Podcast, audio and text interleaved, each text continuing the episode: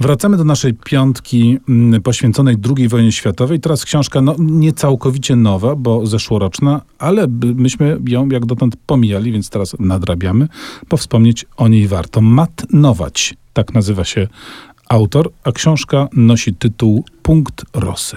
Tak, Matnować to pseudonim autora, autora debiutującego e, po polsku, debiutującego nakładem wydawnictwa Niebieska Studia i napisał książkę o II wojnie światowej, od czego się trochę odzwyczailiśmy. To nie jest e, temat, którym się debiutuje w XXI wieku, tak przynajmniej by się wydawało. Matnować dokładnie tak zrobił i napisał książkę trochę inną. Książka dzieje się w obozie koncentracyjnym, do którego trafia Albert Blume i śledzimy jego perypetie, perypetie dość e, skomplikowane i mam wrażenie, że ta książka jest troszeczkę opowiedziana od innej strony, to znaczy z jakąś taką empatią i wrażliwością patrzy on na ludzi, których my zwykliśmy postrzegać jako prawców, przy czym trzeba podkreślić, że książka jest napisana w niezwykle ciekawy sposób, szczególnie w warstwie dialogowej, m, które to dialogi bywają czasami, och, lakoniczne to mało powiedziane, e, turbolakoniczne i króciutkie, ale wydaje mi się, że przez to mm, też bardzo realistyczne. 1 września, cóż za wymowna data, premierę polską miała inna książka, o której chcemy koniecznie wspomnieć. Gregor Zimmer, czy też Zimmer, nazywa się autor, Jak wychować nazistę. Pod tym mm, prowokacyjnym tytułem kryje się no, coś w rodzaju perełki, y, literatura faktu. Gregor Zimmer był dyrektorem e, szkoły amerykańskiej w Berlinie, w Niemczech, no, w, w Rzeszy.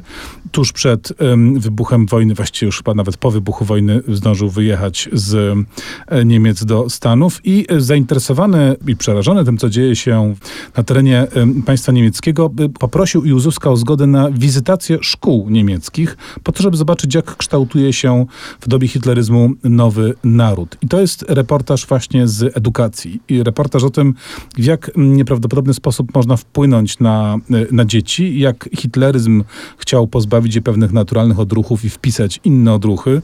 Przerażająca opowieść, pokazująca takie e, zło w samym zalążku, ale jakby celowo wprowadzane w te młode umysły i niepokojąco, mam wrażenie, aktualna, to znaczy ona pokazuje, jak wiele złego, no ale w domyśle też i dobrego, można zrobić przez właśnie złą albo dobrą edukację. Poruszający e, e, dokument, po latach czyta się go z równym lękiem, jak zapewne czytali go współcześni. Tak, ta edukacja rzeczywiście jest istotna, ale są miejsca na świecie, gdzie ta edukacja, dobra czy zła, e, słabo dociera i taką, e, takie miejsce opisuje Anna Zonowa w książce Kara i Nagroda w przekładzie Anny Myślanki i to jest książka o malutkiej e, karpackiej, rusińskiej wioseczce. Śledzimy losy bohaterów mieszkających właśnie w tej wioseczce, wioseczce na którą oni są skazani. E, Tam ich e, los e, rzucił.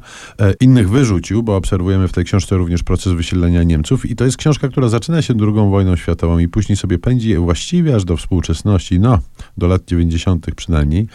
Jest to książka, w której II wojna światowa może nie jest pierwszą bohaterką, ale jawi się jako taki historyczny moment, historyczne wydarzenie, które po prostu bierze i definiuje horyzont życiowy e, bohaterów, horyzont życiowy mm, ludzi, którzy najpierw przez tę wojnę są ciężko doświadczeni, a później na zgliszczach świata, który po II wojnie pozostał, próbują e, budować swoje życia czasami zupełnie na nowo, szukając mm, nowych tożsamości, czasami szukając nowych modeli życiowych. I to jest książka o tyle symptomatyczna, że II wojna światowa przecież e, miała miejsce jakiś czas temu. W międzyczasie inne wojny się przetoczyły przez Europę e, i świat, a ciągle jakoś kształtuje nasze myślenie, przynajmniej o tym kawałku ziemi. Mam takie e, wrażenie, nawet jeżeli tym kawałkiem ziemi jest malutka rusińska wioseczka gdzieś w Karpatach. No i dlatego do książek poświęconych II wojnie światowej warto wracać. Ten nasz wybór oczywiście dalece nie wyczerpuje tematu, ale są to rzeczy godne uwagi.